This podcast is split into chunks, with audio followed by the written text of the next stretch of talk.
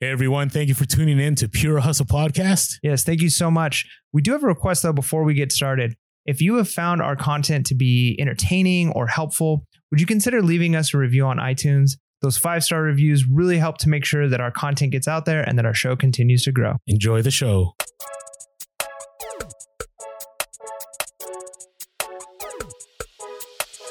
Welcome to Hustle Podcast. I'm Mike. And this is Orlando, and we're on episode 345. Yeah.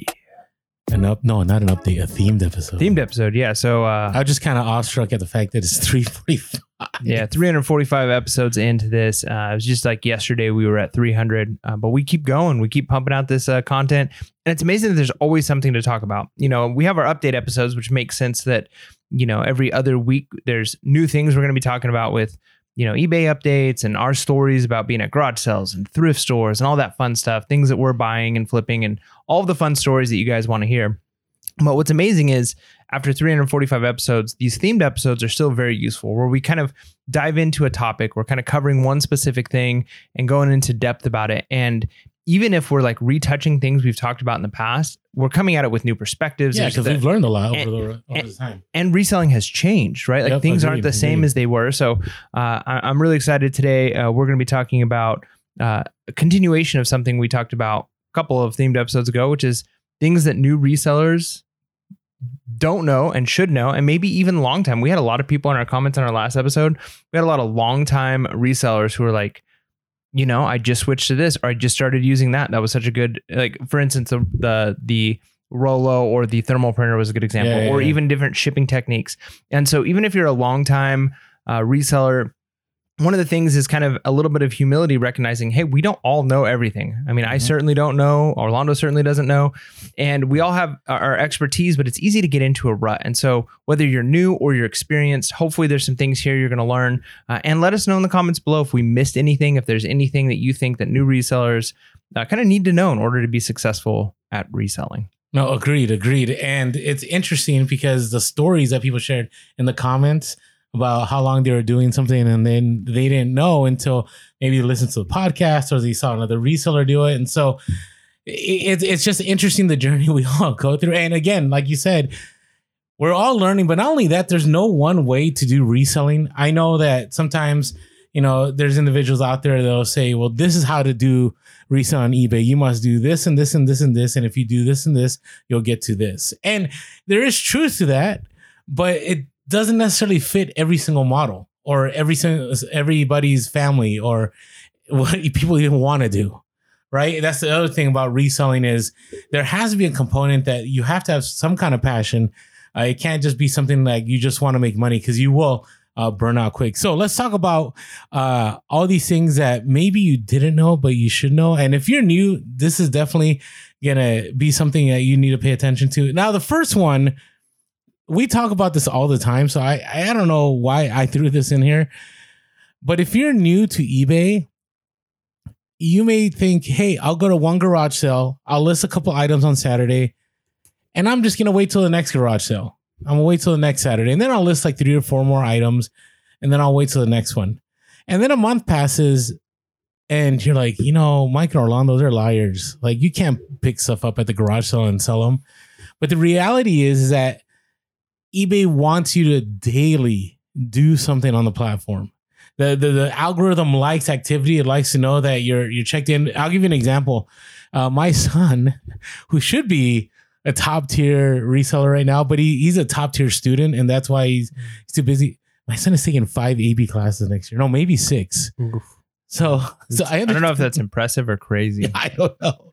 Well, either way, he started an eBay store, and I, you know, I showed him the ropes and everything, and and he opened up uh, with about he had fifteen or twenty items, and he just listed them, and he never looked back, and he sold maybe two items in two months, and then he just let it sit, and he has not sold an item in probably six months, right? And every once in a while he'll get an offer, but it's very rare. So how do you do this daily activity? Well, it could mean you go and you check your prices, maybe you modify your prices. It could mean, you know, if you, you run an eBay store that you run a sale or you send offers or you have a promotion going. It, it makes it makes sure that if people message you, that you're messaging back.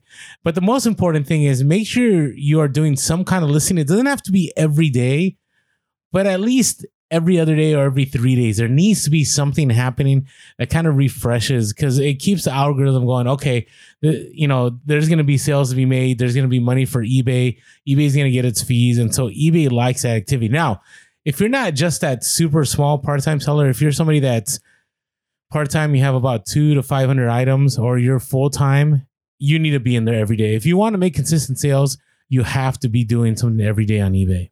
Yeah, and there's Even end end items so similar. yeah, there's a lot of mystery even as to why this is the case for certain categories and why activity is important. Mhm. We know that when you're starting out, if you're brand new to reselling, um, there's eBay kind of I don't want to say gamifies, but to an extent they kind of gamify the experience. Is, is that a new word like in the last two years? Uh, no, it's you know new as in like maybe a decade or so. so you're a little behind the times here, but I go Um, ahead. but they try and get people to those kind of consistent dopamine releases of hey you know you're getting sales or even if it's just like we've increased your store limit like you get an extra 100 free listings this month. They do a lot of things to try and hook you in early. But once yeah once you've been selling for a while one of the things that activity does in one instance extra activity um, it what it what it could be doing is just making sure that you're you've got more items listed which is always going to help you sell or that your items are pr- being priced correctly or that they're not stale in the system. Um, but then also the fact that if you're on there you're doing things um, you know ebay is going to reward that for various reasons you know whether it's it's helping them out in the long run it's getting extra traffic to their site it's helping ads maybe th- there's a lot of reasons but we do know that certain things are going to be better than others but whether or not you're listing you're ending you're keeping your items priced correctly you need to be doing something in your ebay store. And it's like any business. If you don't if you're not working on it you- you're going to get rusty. It's not going to get better. If you just let a store sit for a, a brick and mortar store sit for a month without doing anything to it not adding new inventory you're yeah. not you're not adjusting your inventory you're not running sales you're not sweeping the floor right? Things fall apart. So all of those things matter so you treat your business like a business even if it's a hobby treat it more like a business than you think you need to because at some point it might become your business and you want to have everything in line there uh, and then our next thing Before we move on, I wanted to address something. go for it So, have you heard lately? There's there's this huge rumor that was started like two weeks ago about that and and sell similar has uh, caused sellers to be shadow banned. Have you heard that one? um, you know I've, I've i've heard a few people talking about the shadow banning i didn't know what all they were complaining about but i know that that that's probably one of them Okay, all right. So I just want to address this because I, I believe it's not based on any data or any facts. I, I, I do believe that at one point somebody had said on some comment or some forum and said, "Hey, by the way, eBay is shadow banning me. I'm doing end sell similar, and I've had zero sales over the last couple days." Okay, that to me is not enough to go eBay shadow banning people. Like th- that may be that person's experience, but we don't know. That person maybe hasn't listed in two or three weeks. That person maybe is sourcing items that are not going to sell. It could be a multitude of reasons. But I can tell you in my experience and Mike's experience and, and t- plenty of people on the Discord that the end and sell similar is working. Now, I don't think it's a solution to you know fix things like if if you're not listing eventually it will catch up to you. If you're just doing end and sell similar every single day for 30 days straight i'm pretty sure the algorithm is gonna algorithm is gonna catch on to that. And do i think that ebay has the technology to catch on? I do. But if ebay reps have been tell, told me two two three months ago uh, and plenty of other people that i know that are resellers that they've had conversations with ebay and saying hey you want to make sure that items aren't stale after 90 days make sure to do end and sell similar and we've seen proof of it. I believe it's still great. And again, why would eBay shadow ban? That means that they're they're wasting money to keep things on servers that they're not gonna push out for people to buy. Yeah, no, that's the thing is there's no point, there's no reason for them to do that, especially in the sense you consider, um, like you said, like could they figure out that you're doing that? They don't care. Like what the reason they they want to see things being fresh is if they see you've got a, a I don't know, say thousand items in your store, and of those thousand items over the last 90 days, only like 30 things have sold and a whole bunch of things have been sitting there. That means your pricing is probably off, your shipping is probably off. There's something there, there's things are off, or maybe you don't have the right items in there. So when you do end and sell similar, it's not just a I'm going to end and sell similar without even considering the fact that, hey, maybe some of these things I need to adjust pricings. Maybe I need to adjust pictures. Maybe I need to remove the the the background on some of these, not because that is something you have to do, but maybe it'll just make it look cleaner on the beginning. Mhm, So there's a lot of things you can do, um, which then of course it's not. I don't think it's just that eBay just rewards you like, oh, thank you for doing that, but Here's a token. yeah, but at the at the same time, if you're making adjustments to your your listings in bulk like that, you're going to be getting a little bit more action on them. Things are going to be moving, and then again, if it goes another 90 days and there's no action on that item, again, there's something wrong with it. So it could be that you just got the wrong items. The other thing too is you can't you don't want to just end and sell similar everything. If you've got something that has a lot of recent watchers on it, you've got something that's got a lot of views, that's probably not the item to do that to because then you're actually could be hurting your store. If you took a store that's like, hey, there's a lot of people coming to the store, there's a lot of watchers. This store has, you know, 300 items being watched, and then all of a sudden overnight your store has zero watchers, the view count goes way down. Then eBay's algorithm might say, hey, maybe the store doesn't have good stuff. Mhm, mhm. So you want to make sure you're you're ending the right things and not just everything because it could I'm, I'm sure it could probably hurt you if you're ending the wrong things too. So you gotta you gotta have a little bit of wisdom there. So let me switch things up one more time. Because Rolando, you do whatever you want. no, no, no. Okay, okay. But I know we were going to talk about deductions and so on. But one thing we haven't talked about if you're a new seller, what is the best way to list? What's the best way to figure out like keywords or or categories or any of that? And you can't just. I- I'm assuming you mean like uh, sell similar on stuff Yes. that's already sold, right? Correct. Yeah. Correct. And if you're new, new, you don't know this, right? You might pick up an item, right? You might pick up the Starbucks cup and you might look it up and then you'll go make a new listing and then you're typing in Starbucks, blah, blah. What you should do is you should put in the keywords, right? Starbucks black matted uh, steel cup and go to sold and see all the sold. And then you find the best listing that's on there. Right. Usually I look for the top rated plus listing on there uh, because that tells me that it's a I don't know professional seller, but an experienced seller, and so they made sure that they had the right item specifics. They they made sure that you know they had everything in play in that listing to maximize that listing. And so what you do then is you hit sell similar. So you don't create a brand new fresh listing. You hit sell similar, and everything's already filled out for you. And what does that do? It does two things. Number one, saves you a ton of time, right? You're not trying to fill out all the item specifics. Second, you know that the keywords that that person used is very possible what sold the item along with the pictures. Right. So you're not looking for all these new keywords to put in there. Sometimes what I do, if there's something that's sold at a great price, I'll just do sell similar. I wouldn't even touch the keywords. Like if it's a pair of shoes, I might change it from size 11 to size 12 to match that up, but I may just leave the keywords the way they are. And that allows me to list things a lot faster and it gives me great potential in selling items. So I thought that's something that we didn't talk about and I didn't have on the program today. And I thought we should talk about it. Okay, I'm done now, Mike. Sorry. All right. I'm gonna do awkward silence for a few seconds in case there's anything else Rolando wants to add here. we're good. We're good, man. We're good. All right. So, going back to the idea of treating your uh, business like a business, um, again, even if it's a hobby, is you want to be paying attention to all of your business expenses. And there's more of them than you may realize because all of your business expenses um, ultimately become tax write offs. And they're also, on the other end of the, the, the coin here, is they're also cutting into your profits. Mhm. So you could be making a lot less than you think you are and not necessarily deducting as much as you could be. And and that's like a double hurt for you. So if you're not factoring in things like the wear and tear on your vehicle, the amount you're spending in gas, how much you're spending on shipping supplies, how much you're spending on you know the internet fees that you know you had to increase your internet or buy a new phone because the camera on your phone wasn't whatever it is all of those expenses start to add up and so you might not be making as much as you really think you are per item um, and that's a bad thing because you want to have the data. The data is going to inform whether or not you're buying the right items, you're listing it at the right prices, how much money you're making, how much you can spend in your business. And then the other side is if you're already got those expenses, you might as well write them off because if let's say your business, just to give a round number, your business made $10,000 this year in profit, and that's the number that, you know, eBay told you. And then maybe you're like, okay, but I know that I spent about $3,000 on inventory. Okay. So I could write that off.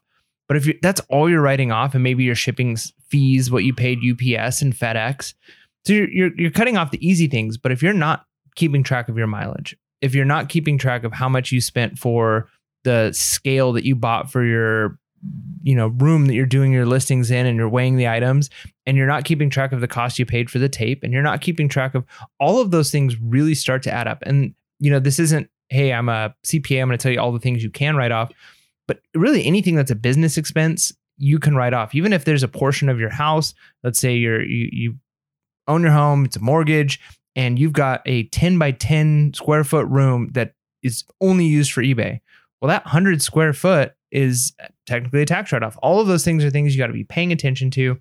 How much percentage of your phone are you using for business? Because you want to take all those off because at the end of the day, it's almost better for you if you were actually able to pocket, let's say, five or six thousand dollars for your business, but you're able to write off enough where, hey, I'm not having to pay taxes on all five, six thousand dollars of that because there's things like I drove my car, and that's a kind of a long-term expense that you don't really see right now but you know, when you got to replace things like a like a radiator or whatever in your car because you put miles on it, you want to be able to have saved that money because that's the wear and tear and you get that money from the tax. So treat your business like a business, figure out all the expenses you can possibly be keeping track of. And there's a lot of tools that you can use for that. There's like Mile IQ that'll keep track of your mileage. Um, there's various ways of kind of keeping track of those little things. Um, at some point in the show, we'll probably talk about my reseller genie. So we might as well just do it now. Like that's a good tool that you can use for keeping track of the cost of your goods. Uh, we've got a uh, a link in our description below. It's a tool that we use. We love it. It's a great way to kind of keep track of the items you're buying at garage sales and thrift stores and what you're putting into eBay, what those costs are. And then at the end of the year, you have a better picture. And it's not fun. I mean, there's a few people who love to do bookkeeping and love to do, they love data and they love looking at data. That's not everybody. We don't all love it, but we got to realize that it's something that at the end of the day, it's going to cost us money and time if we're not keeping track of these things now. So treat your treat your hobby or your business, whichever one it really is, as much like a business as you can, uh, because you want to keep as much money as you can in your pocket, and you want to make sure you're actually profitable and that you're not losing money. i I'm sure there are many of our listeners out there who think, "Man, I had a really good year. I made a lot of money." But they don't realize that they actually maybe only made half as much as they thought they made because they had expenses they weren't really keeping track of. And then they don't understand why things aren't working out. They're not able to pay their bills. So make sure you're keeping track of those numbers. That data is going to be important to you. And that tax savings at the end of the year is definitely going to be worth it. Yeah. So real quick, make sure to go to our link below. Our, our code is pure hustle, all caps. You'll get 15% off my, your first month on my reseller Genie. Now I wanted to add to, I was doing some math while you're talking. And let's say you only went to garage sales. Let's say you went, you drove hundred miles in garage sales, right? And, and not everybody drives that much, but let's say you did. Okay. And you consistently every Saturday. So we're not even talking about thrift stores. We're not talking about you know, going to the post office, if you just did that, right? You you go 100 miles over 52 weeks, right? That would that would give that's, you That's a lot of garage selling. okay, but I'm I'm not throwing in the post office. I'm not throwing in thrift stores. I'm just saying, let's say you only did garage sales, right? You only did garage sales, and then you went the federal rate. I think it's 0.625 or something like that. That's three thousand two hundred and fifty dollars of deduction right? That you could put, and we're not CPAs, this is not financial advice, but that's 3,250. And let's say you went to the post office twice a week, right? You add a couple other thousand, right? And then let's say you had to go get supplies, whether it be you went to Home Depot or you end up going to dumpsters or, or you go to U-Haul, wherever, that's more mileage that you can add right? And then let's say you also have to go to FedEx and you have to go to UPS. These are all things I wish I had known when I was first a reseller part time. I probably went five years not taking account of any mileage and just being real. Now, granted, I wasn't a huge seller. I was maybe selling a few items a week, but I, who knows? Who knows how much money the government took from me that I could I should have held for myself. You know what I mean? So, yeah, make sure you're you're keeping track of stuff and start early. Now, the other thing is feedback. And this is on multiple levels. This is whether it's the eBay feedback, whether it's making sure that you keep your defects low on eBay. So there's the two deadly ones, or the ones that'll kill your business, are uh, one is uh, having a transaction defect. So that is one where you know, it, the item is out of stock and you put that it was you, you couldn't ship it out because it's out of stock it, it could be something where it escalates and the case closes without you resolving things with the buyer. That's really bad. That's also called uh uh what's defect uh case sol- resolved without resolution or something like that. Those will hurt you. You want to make sure if you're a new seller that you're doing everything to resolve things with the buyer. ebay likes you keeping things settled between you and the buyer. They never like things escalating. And if they do escalate, you better make sure you do everything. I would even say I've I've said this before. Like the other day, I had a I had a bad buyer and they destroyed an item. They got it sent back to me, and I told eBay, I said, listen, if I'm able to keep my feedback, I'll refund them. You know the amount, even though I'm going to totally lose on this item. I'll refund them the 50% because in the end, that $30, $40 that I'll spend is worth me keeping my business rolling without any kind of defects, without any kind of issues. Now, luckily, eBay stepped in and they resolved everything, and and I was I was golden. But you want to make sure that you resolve things, and if you get a negative feedback, I would argue every single one. Now, even you know you're like, well, what if it's my fault? Well, you're you're kind of stuck there. But let's say you've had a good track record. Let's say you've been selling on eBay four or five years or six years and you've had a great 100% feedback. Sometimes you can contact eBay and go, listen, I messed up. I've been selling for so long. Things have been great. I know I messed up on this one. I was wondering if we could work something out. And what's the worst you're going to say? No. Right. And I would argue with every single one because here's the deal you may think everything's all good and you get one negative and you're like, oh, whatever, life moves on and I'll keep moving forward. But then you get this month where you get like two or three, mm. and then it really starts affecting you. You never know what's around the corner. So it's better to keep your record clean as you move because that does help you in creating buyer confidence and also helps you in the eBay algorithm. That's good. That's good. Um, and, and kind of along with your feedback, because part of the feedback you were talking about has to do with how eBay is going to treat you and treat the business um, mm-hmm. and treat, you know, interactions you have that may be negative with customers. But the other side of that is uh, your your reputation and, and not just your reputation with eBay, which is important, but also your reputation with the buyers. And one of the ways of protecting your reputation is by shipping on time, right? Like you need to make sure your items are, are getting out when you say they're going to get out. Now, for the sake of being competitive Oftentimes, you want to have same day or one business day shipping time. But I've had many seasons during my time as a reseller where I've had to, you know, either put my store on vacation mode or kind of what I do now is the time away or extend my handling time. If I know I've, got a lot going on right now, there's a lot of things going on personally. It's just really hard for me to do this. It's a hobby for me, or it's not as important. It's not my my nine to five. So I can extend my handling time, maybe three days, four days, and I will still get sales through there. But you typically want to have as quick as a, a shipping time as possible. It's going to get you more sales. But if you say you've got same day shipping or next day shipping, and your buyer is buying from you because you've got fast shipping, and you don't get that item out on time, on time, it's, it's really, really going to hurt you. Uh, it's going to hurt you in, in two ways. One, that that customer has every right to be upset with you if because mm-hmm. how many times think just put yourself in a customer's shoes. How many times you buy something and you look at when is this going to arrive? Okay i need this by this weekend because i've got this project i'm doing or i'm going to this event so i need these shoes or whatever the situation is. A lot of times and not every time but a lot of times buyers are buying based off when they think something is going to show up. I need this birthday present before the party. So you got to make sure you're getting it out on time because then if a customer complains, that's one of those instances where you're going to have a hard time fighting with eBay. If yeah, I know I had next business day and it took three days for me to ship yeah, this it just out. Looks really bad. It's it's looks really really bad. Um, and it's going to hurt you, you know, with eBay on that sense, and then it's also going to potentially get you those negative feedbacks. And so there have been times. I'm sure I'm not the only reseller. I'm sure many people have done this before, um, where I know I'm not going to be able to get it to the post office. Like maybe it's same day shipping or it's next day. But as long as I can get it packed, get the label made, and then scan that into eBay, and then it goes out the next day, as long as the customer doesn't complain that it arrived late, it has to do with when you when you made the label, mm-hmm. right? So mm-hmm.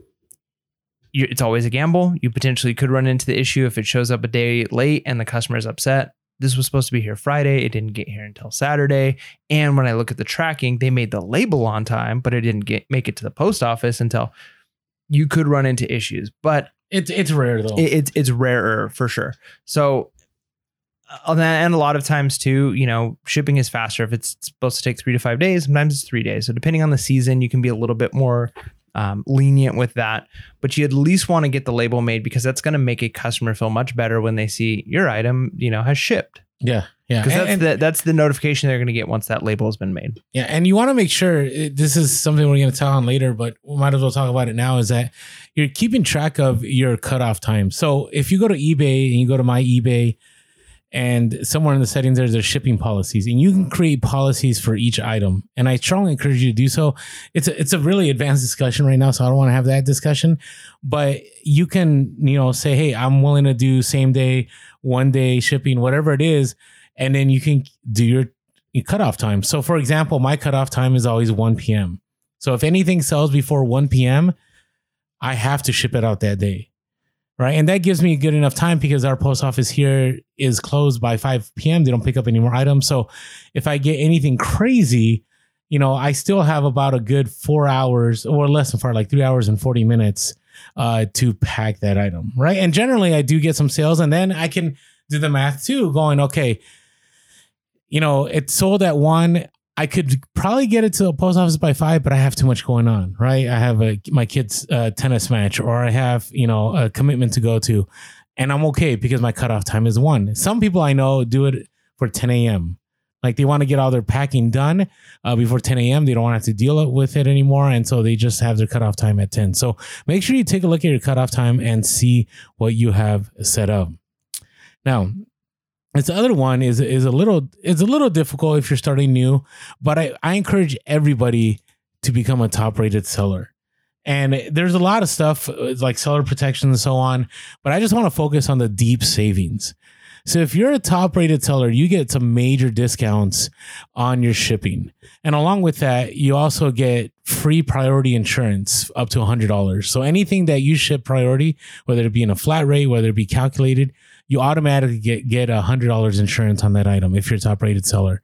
And on top of that, so for example, FedEx. Sometimes I have an item that I want to ship out, and it's gonna cost me like fifty dollars. But if I end up doing uh, FedEx ground, or if I do FedEx, uh, whatever it is, the four day delivery, it's like a fifty one percent discount. Do you have deep discounts like that on yours? Yeah, I've actually, um, unfortunately, recently lost my top rated seller. Um, I hate to admit that. Um, mostly because all of the things going on, the move, my kid in the the hospital for you know a couple of weeks, and all of the the stuff that happened. Um, so it's not a priority for me to get it back because a lot of my selling has been local. I've done a lot of local flips. Uh, so it's kind of how I've, I'm actually, I'm very thankful for one of our listeners for kind of pointing that out. Cause when I was getting to the point, I was like, I might lose my top rated seller because I haven't been selling as much on eBay. It hasn't been my focus. And I said, I feel bad because, you know, I'm, I'm doing this podcast on reselling and, and they responded. And, and it was a, such a good point was, you know, you guys are a reselling podcast, not a I sell on eBay podcast. Mm. And so, you know, my reselling career and field isn't always just on eBay, right? Like I do, I sell things locally. I sell things sometimes at swap meets. I, I mean, right now a lot of it's local, and so just kind of having that like affirmation of yeah, like. But to go back, it was not that hard. I don't feel like to get the top rated seller in the first place. Now I know I celebrate whenever on our Discord somebody gets top rated seller. real quick. I'm interrupting you so much, man. So we talked about daily activity. I Right. haven't, I just got on eBay just right now to show something, You gotta talk in the mic. and, and guess what happened? I get an offer. eBay likes activity.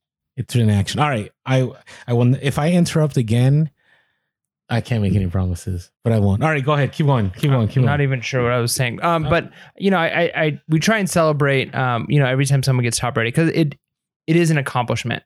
But I think back to when I did it. If you're a consistent reseller, you're you're consistently listing things, you're consistently selling things. Before you know it, you'll be top rated because the metrics are a certain number of sales and a certain value of, of sales in a certain period of time. I can't remember what those numbers are exactly, but it's like over a 12 month period, you get X amount of thousands of dollars in sales and a certain number of sales. And if you're selling consistently, you're going to get that. Like it- it's not going to be long before you get it. I reached I, I reached those metrics the very first time without really even trying. It was just like we're just selling things, and oh look, we're top rated. So you're gonna get there if you are consistently selling, and then yeah, you, not only do you get the discounts on the shipping, but you also get discounts on some of the the fees in different categories as well. Mhm. So I just looked it up. Uh, you have to be active for at least 90 days, one or 100 or more transactions, and $1,000 in sales during the last 12 months with U.S. buyers. A defect rate of less than 0.5%, with three or fewer defects from unique buyers. Cases closed without seller resolution less than equal to 0.3%. A late shipment rate, everything we just talked about. Yeah, all, all, just basically be a great seller Yeah, and, and- and sell items. what makes it hard because this is the reason we lost our um our ours was we had way over a thousand dollars in the 12 months but we'd kind of shifted. So i wasn't buying a bunch of cheap junk stuff anymore. Mostly the things i was buying was like the nice new stuff and all of my cheap junk stuff my bread and butter items that are like 10 20 dollar items those kind of had gone stale and i hadn't done the the end and sell similar. So i was at like i don't know what the number was but it was way over a thousand. I'm, I'm in the tens of thousands but it was like big item sales, like sales like one item sells for like 800, another sold for 600. So I had big sales, but that 100 number was what what got me. So my wife and I were like, how do we get like 15 more sales in the next, you know, week in order to not lose this? And it's like it's not even worth it, whatever. We'll get it back because again, it's a 12 month period. So even if you do lose it and they give you a grace period, we got like a certain period of grace period on that. Um, but it's like, okay, once we get to Texas and we kind of get our store rolling again, uh, we'll be top rated again in, in just a few months. It's not it's not the end of the world, but it's definitely worth it for the discounts. Yeah. So just real quick to share it with you. So I sold uh, a set of lawn bowling things, which we'll talk about later as my hustle of the week. But you know, it was 25 pounds and it was 22 by 14 by 8. And you know, if I ended up shipping, let's say FedEx home delivery, I get 27% off. If I go UPS ground, 28% off. Uh, let's say I wanted to do UPS second day air. Okay, now this was in California. I get a 67% discount. It's a huge discount. And pretty much that means a person's going to get it overnight. UPS next day air, 60%. Right. And so there's deep, there's deep discounts. Now it's not the same for every item. I think it calculates where you're sending it to and how much the item weighs in dimensions. But sometimes I've gotten something where it, on priority it was going to cost like $60. And then I looked at FedEx and it was like 51% discount and it was only going to be $20. So make sure you're aiming uh, for that top rated seller. That's good. Um, all right, our next one is, and this is definitely good for new resellers. Um, maybe as you get a little bit more into reselling, you, you'll kind of change it because you've got a brand to keep track of. But it really doesn't matter what you ship your items in. I remember when I first started selling, I was kind of worried that I had to like get rid of any markings on boxes, or people are going to think it's weird if they're getting an eBay item in an Amazon box. And then, well, you know, this is a bigger item and it's only going to fit in a diaper box. You know, it's going it's going in a diaper box. Um, you can send really anything and anything. Now, there comes a point where if you've got a brand for a store, you're like, I am the store that sells, I don't know, rare trading cards, and you're going to want to make sure you've got kind of a consistent packaging and maybe even stickers that go on them. But if you're just selling random things and you're kind of the whatever store, you sell anything and everything. I'm not going to care if I buy a you know camera and it comes in a random box for I don't know something else. It was like, well, clearly they got this box at Costco and but it works and my item arrives safely. People aren't going to care. So use whatever shipping supplies you can use, especially if you're getting them free or from friends. Or you got Amazon boxes. Maybe take off um, your address if it's stuff that came to you. That's something I would do. I would peel off my like address or mark it off. But people aren't going to care what it comes in. Sometimes it's nice to use eBay tape just to kind of show like, hey, this is an eBay item, not an Amazon item coming to you. Um, or this isn't actually diapers, but you know, there's some eBay tape over this diaper box. Um, the only time I was like a little hesitant, and I'm not gonna lie, I sent out quite a few things. There was a uh, a game that I bought at a store, and I bought like eight of them on clearance, and they sold really fast. And it was an awkwardly shaped game, and so I had to find a box that fit. And I found at the cafe where I used to work, I worked at a school, and there was a cafe there. There was like boxes that were perfect size, but they were like boxes that like frozen meat was shipped in, and so it was like it said on there like raw meat. And I'm like, you know, what if it's like a vegetarian getting this and they're like because i know some you know some like vegans and vegetarians are pretty like serious with like they don't want to touch things that have touched and obviously meat wouldn't be in the box touching it without Yeah. like plastic of I some know, kind. that'd be gross. But at the same time, there might be some somebody who's like, uh, this is so there might be some things, whether it's me or something that's like, you know, be careful with like the extremes. But most of the time, 99% of the time, people don't care what it comes in as long as it arrives in good condition. Agreed, agreed. Now, the, the one rule to that is you can't ship things in boxes that have alcoholic uh, branding on it. Anything to do with alcohol, USPS will reject it. So Or use those boxes. or USPS boxes if you're not shipping it through USPS. So you got to be careful with correct, that too. or a flat rate box has a calculated Right. shipping and stuff like that. Yeah, but uh, listen, I, I remember back in the day. Remember like the Poshmark bags? Like everybody would get the nice envelopes. Like it doesn't matter. Uh, Okay, I Oh, I, I would disagree with you on that. yeah. So okay. you, you're you're very big. So Orlando's pretty big on you don't presentation doesn't matter. But again, that's because like I'm looking at Orlando's stuff right now that he has in here that he's selling, and it's like just random, like a random RC car and random Legos and a train piece and okay. But again, if you've got a brand where you're like, hey, I sell like m- top end or like middle of the road, like but like quality, like clothing and like people I've return buyers who are coming and like maybe my target market is like, you know, 30 year old women who are like, you know, got some money and they're stay at home moms and they have kids and they're into like Instagram and they're into like, you know, they're going to want their stuff. Like if they're used to buying things off of Etsy or off of Poshmark, there's nothing wrong with having like a nicer bag. Like we buy, my wife bought on Amazon like it was something crazy, like 500 bags of like they, had pineapples on them, or like one- ones that had flamingos on them, and they're like cute bags, and we don't use them for anything other than like when we ship out. Like if if she ships out like Lulu leggings that like we paid forty dollars for, but we're selling them for like 120 or something crazy like that. Like I'm not shipping them in something junky. Like it, people, we get comments all the time. Such cute packaging. And there's nothing wrong too with again, a lot of our listeners say the same thing. Like, especially if you've got like a, a one of the the um, thermal printers of like printing out a thing that's like a thank you or like a promo code or like a little business card you slide in with a coupon to your store. So again, it has to do with what's your brand. Like if you if your target market is a certain thing, you probably want to make sure like if you're if you're like mm-hmm. the car part, we sell car parts, like and you've got a brand, like put that on there. Maybe don't send it in like Barbie boxes. You know, people no, no, I, I I agree with you on that. No, that's true. That's so, true. so certain certain demographics. So again, like Orlando, your your demographics probably don't care about thank you notes and yeah, but if it's a, if and- it's a high end thing, like if it's something that's like, let's say I'm selling a vintage Hawaiian shirt that sold for five hundred dollars, like I'm not just gonna throw in a regular poly. Right. You know what I mean? Like I'm gonna I'm gonna make sure it's in a nice plastic sealed bag. Then I'm gonna put it in a nice poly bag, and then I'm gonna put it in a box. Yeah. But Right. again, so but but you got to remember, so that's for the high end stuff for sure. But there's a cl- whole clientele that want to feel like they're getting high end, even though they're not getting high end. Yeah, I, I don't I don't want that. Well, you can not want that clientele, but like if you, if that's where you're making your money, it doesn't really matter, right? Like you I agree. And and again, reach out to whoever your people are. That is true. I remember one time I uh, sold a pair of uh, Louis Vuitton heels. They were like 300 bucks and I, I sent them in a Rockport box. And I'm pretty sure that's why I got the return.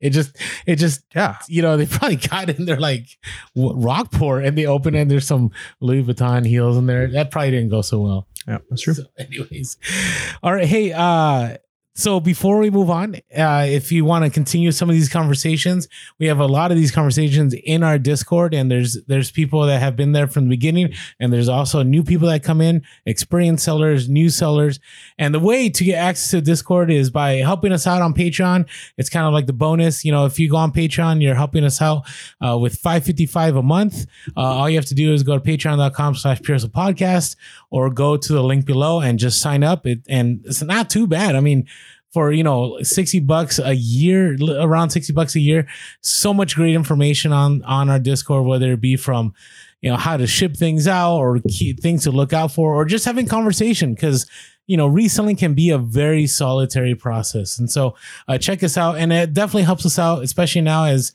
we're like a month away right from podcasting from different locations Yeah, it's getting close. so Getting we're about to make those purchases of equipment. So that would definitely help us out. So again, go to patreon.com slash pure hustle podcast. On social media, we are Pure Hustle Podcast on Instagram, Facebook. And by the way, the Facebook is back and running. Uh, for a reason, for like two or three months, uh, nothing was, I don't know what happened. It was kind of quiet. Like I wouldn't get comments. and then I noticed that our Instagram wasn't linked our, linked to our Facebook. So if you're listening to us now, we are linked back up. You can comment. You know, we'll, we'll engage there. Uh, so we're Pure Hustle Podcast on Facebook, uh, Instagram, and TikTok, and we're Pure Hustle Cast on Twitter. As always, you can give us a call, 619-738-1170. That's 619-738-1170. Or you can shoot us an email at purehustlepodcast at gmail.com. And if you're listening to this podcast, many of you have done this, hoping that more of you will do this. Uh, if you're listening to the podcast and you've never seen our mugs on YouTube, come on over to YouTube, hit that subscribe button, and then you can just go back and just keep listening if you want. Uh, we're trying to get our number to uh, 10K by the end of the year of subscribers, even more. You know, who knows? Maybe we'll go viral one day, uh, but it definitely would help us out and smash that like button and that bell notification. And last of all, iTunes reviews. I think we're at the 700 club. Uh, so you know, you want to help us out, continue to be the most rated reselling podcast out there, the number one reselling podcast. Uh, jump on over to iTunes, let people know why you listen, drop those five stars. It would be greatly appreciated. Because the only reason that we're able to reach so many people is because of all you awesome listeners that continually support us, whether it be via Patreon, whether it be through reviews, whether it be through just hitting that, you know, thumbs up on the YouTube. Yeah. All right, now it's time to share some major scores. Come on, hustlers. It's the freaking hustle of the week. Yeah, hustle of the week. It's where we get a chance to celebrate some of those wins that uh you know listeners or even sometimes you know me and Orlando have had throughout the week. Uh, so this first one comes from Tommy. His IG handle is reselling sensei. Sensei. reselling. Uh, hey, Mike and Orlando, appreciate the content. I listen to you guys all the time when hitting garage sales to learn some extra tidbits of random reselling stuff. Well, my first side hustle of the week is a bundle deal for fifty dollars. I bought an AJA 4K HDMI mini converter, which sold in two days for $474.99 plus shipping. Added bonus was I saved on shipping, so I made a little extra. Heck yeah, that is so. So what is 50 that? bucks to an HDMI mini converter. Um, I'm not sure. Okay. 4K HDMI It's profitable. It's profitable. That's what matters, right? So, um, yeah, I mean, if you don't know what something is, th- that's the nice thing too. As long as you've been reselling, especially if you're going to garage sales and thrift stores, you see a lot of the same things or si- similar types of things. And when you see something, you're like, I don't know what that is. I'm gonna look it up. There's there's a chance it's profitable, and uh, you never know. You might be able to sell a, a an HDMI mini converter for almost five hundred dollars. Love it. Interesting. Now he also added another one. I thought we'd throw it in, throw it in because I thought it was cool. Uh, he ended up finding a vintage 1999 16 inch Pikachu plush by Hasbro. Uh, got it for free over a year ago. Basically, he just sat in in a death pile, never got listed. Decided decided to finally list it, and sold it for 150 dollars plus shipping. That's pretty awesome. Nice. Free to 150. It's like somebody just giving you a Benjamin and and I don't know what the fifty dollar bill is, but you know, Hey. 150. That's right. Okay. All right. Hey, so this next one comes from DN Pro on our Discord. Uh, a few weeks back, drove by a yard sale that had a bunch of furniture out, decided to stop and found a few boxes of clothing in the back. Saw a shirt on the bottom that was vintage, but a brand new one that they had not heard of before. I love it. I love it when I do that. When when you show up at a garage sale and there's just boxes of clothing that nobody has opened, it's such an amazing feeling because you find all kinds of treasures a lot of the time. Anyways, grab the shirt for two dollars, listed on eBay and sold in two weeks. A vintage uh, Andazia Cheshire Alice in Wonderland T-shirt for hundred ninety nine dollars and ninety nine cents, Wow. free ship. That's legit. That is legit. I don't think I've sold a two hundred dollars shirt yet. I need to. I need to get into the uh the vintage shirt game.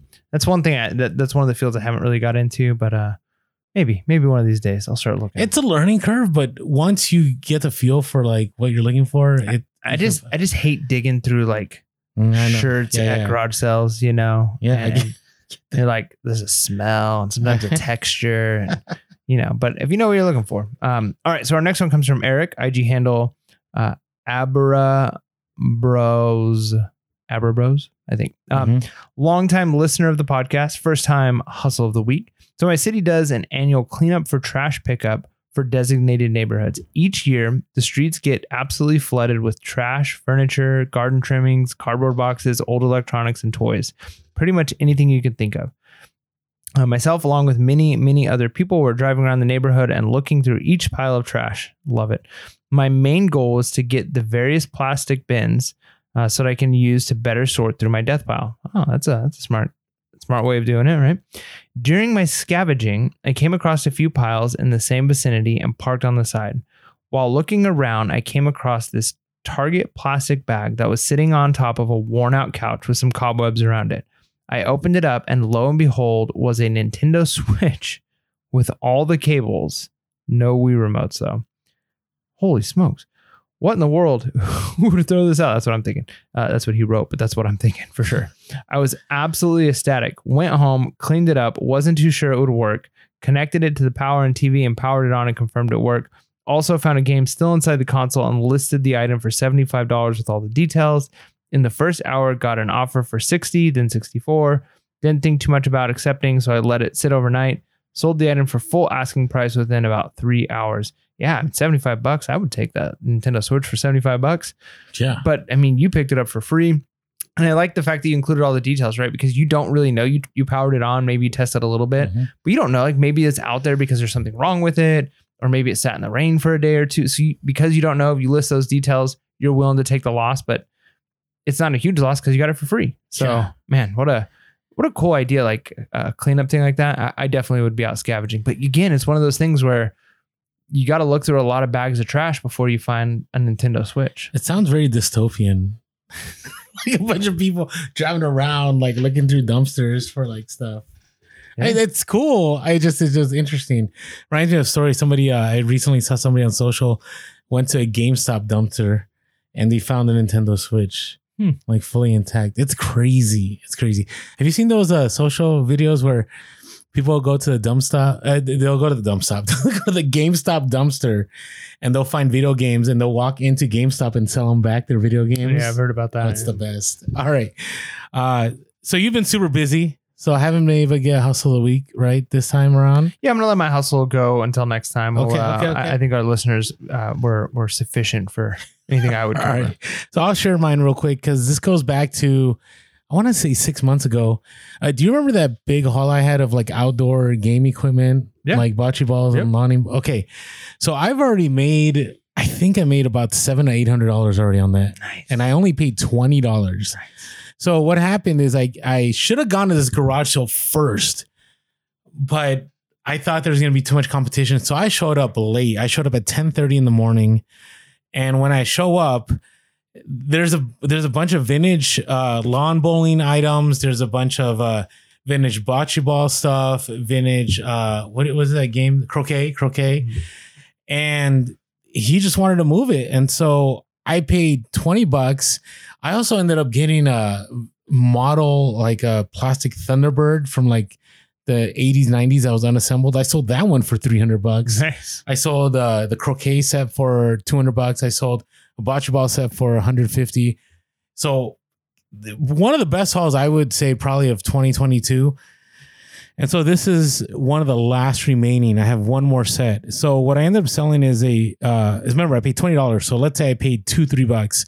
I sold a vintage Henselite set of four Alba 1978 Super Grip lawn bowling balls uh for $115 plus ship. And uh just just wow. This is why I love selling on eBay. Like think about how many people walked by all that stuff and didn't think twice about it. I almost walked by about it. The only reason I came across it is I caught somebody on social saying that they sold a lawn bowling ball for like 80 bucks. And I was like, hmm, I should look this up. And when the guy was like $20 for all of it, you sometimes you just got to move and just take it, sort things out after, you know? So that is my hustle of the week. Nice. Love it. All right. Uh what do we got next here for things resellers need to know? Well, we got a we got a few we got a few things. Uh, so I wanted to mention this because as a new seller, you're really scared about selling internationally. Hmm. At least I was. I remember I'll never I'll never forget uh, back then when I started like 11 years ago. I remember I was married at that time, and I remember going to my uh, my ex at that time, and I said, "Hey, you know what? I think we should sell international." And I remember her going like, "Oh no, like." What if it doesn't make it? What if what if you know you end up getting scammed and so on and and and then all the fees And- and then the there's, like, forms. import fees Yeah. and yeah the forms you got to fill out and customs and and it was really scary. But that's when eBay was rolling out their global shipping program. So I was like, why not? And it was so easy. Like once I did it, and I was like, just ship to Kentucky and we'll take care of the rest. No forms to fill out, none, none of that. Now you can still do that. Like I do it, encourage you because not every country is on eBay's program, and sometimes I'll I'll ship stuff out to some random location that eBay doesn't approve, uh, but I still make good profit, you know. But it's riskier. But I encourage you, if you have not selected to do the eBay international shipping, because that's what it's called now, I, I strongly encourage you to do that. Some of the best buyers I get are international. And it's really easy the way eBay does it. You just got to ship domestically. And once it gets to the location that it needs to get to, you're golden. You're good. And uh, if there's an issue with it and the person wants to return it, eBay will take care of it, at least for now. Yeah. So strongly encourage you. Now, did you automatically do international from the beginning? not international the the GSP um and it was a little while before I started GSP uh, eh, same thing you had to kind of like encourage me it's worth trying uh, and yeah on- once I started GSP it was it was it's it's I know you're really big on the fact that like your big items will sell on GSP Mhm. uh, and and there's some truth to that and the reason for that is because the fees are kind of exp- like they're they're up there for GSP not for you the seller but for the buyer so in order for it to be worth it for a buyer to buy something through GSP, they're not going to buy a $20 item, right? They're, they, they Mhm. have to be willing to say, Hey, I'm buying this three or four or $500 item because it's rare and I want it. And I don't care that I'm paying $250 shipping for it or whatever, you know, astronomical, depending on where it's going and, and weight and all that. It's not always that much, but sometimes it's, it's, it's a really high fees. And so the, the reality is you can go, wow, my big stuff sells through there. Now, now that the system is kind of changing and you're able to sell more things internationally because the prices are cheaper, it's like cheaper items go, which actually in the long run could be good because your expensive stuff to the right buyer is still going to sell. But now you're opening up to a wider market by selling to, you know, more people who can afford the cheaper items internationally. Uh, but yeah, there was a lot of fear there in the beginning. And it was that idea of, well, worst case scenario, it makes it to Kentucky. I'm fine. And it's probably going to be a big item that sells. And sure enough, it was some big items when I first listed GSP that sold. And I did have a couple of complaints from from people who received things over the first, you know, year of selling GSP. Mm. And eBay always covered it. In fact, there were times where eBay completely like paid for the item. Like they refunded the customer and I got to keep the money. Like they covered the cost of it. Nice. You know, if there's a shipping issue or something. Uh, so it was definitely a good experience. Um, and it's yeah, like you said, it's not as hard as as you might think. And especially if you're going through something like the GSP or using eBay, and even if you're using something like Pirate Ship for international stuff, like they make the the forms if you have to do forms kind of easier to deal with. So Mhm. it's not as scary as it sounds. Uh, and so don't be afraid to try it. Definitely don't be afraid to try it. No, Um, agreed, agreed. Um, all right, our next one is if you have not done eBay for a long time, like I mean, I I'm not an old guy, but I remember eBay from when I was a kid, and my mom and dad would use eBay, and I remember that's one of the reasons when I started selling, like I very first started selling, and I was doing auctions because it's like, well, mm. everybody buys on auctions on eBay, obviously, which is not the case, right? Like a lot of times it's buy it now, best offer. But in my mind, eBay was auctions, and of course, like you know, flashing titles and like crazy HTML things and lots of things going on in your listing is, is going to be good for you. You got to pay more for it. And if you have to pay more for it, obviously it's like valuable. It's not the case, right? Like a lot of times it's just going to be the simplest listings that are going to do well. Now, all that to be said, there are times, again, if you are a certain type of seller, maybe you sell books, maybe you sell, you know, some kind of media, maybe you are the person who sells like uh, a certain type of, you know, Pokemon cards or something. And so you have a specific like chart that you put in that's got like your store's information and like some uh, policies of your store of returns and some information about like if they buy three, then they get this. So there are times where it might be worth having additional things in your listings. But for the average person who's just selling something that they found at a, at a garage sale, hey, I found this random Bose at a garage sale.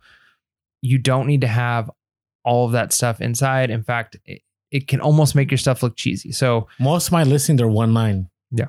Make it simple. Used but not abused. Has some cosmetic wear. Please see pictures. I'm serious. I would say probably 80% of my listings are that. Right. So n- now if it's a shirt or if it's some clothing, I put measurements too. But yeah, you don't, I mean, people all the time, I, I still come across them like they tell you the whole history of an of the item, right? Like, yeah, this this item comes from the era of World War II at this at this battle and blah. And it's like, well, no, I don't, I'm not really sure unless you have a COA, like a provenance or a certificate of authenticity. I, I wouldn't even I wouldn't even go into that. Like reality is most buyers don't care about the story. Now again, there's certain things like I'm looking at your your RC car, right? Like Mhm. you probably don't know enough about RC cars to add all the details in there that Correct. are that, that would make what you could make. But if you knew this this niche, then it would be worthwhile to be like, it's got these upgrades, it's got this type Yeah, of yeah, booster, it's that. got these springs added, Mhm. it's got this wrong with it. There's something another coil needs to be adjusted. Like it, so again, like depending on the niche you're in. But the, going back to that thing with the Nintendo Switch, like if you don't know a niche that well, where you just get like an RC car and you're like, I don't know all the upgrades that might have been done to this and aftermarket stuff, and if any pieces are, then you kind of list it at a much lower price and you kind of take the best pictures you can, and and somebody who knows what they're looking for is going to pick it up. But again, you might be losing a little bit of money because it's not your niche if if you don't know the stuff to fill out. But that doesn't mean that just because you put more information in a, a description that that's even stuff people are going to be looking for. In fact, it could come back and it can hurt you if you put something in the description, or even Mm. going back to what Orlando said earlier. If you do sell similar and you're not careful and saying, you know what, there's a lot in here in the description that may or may not work for my item.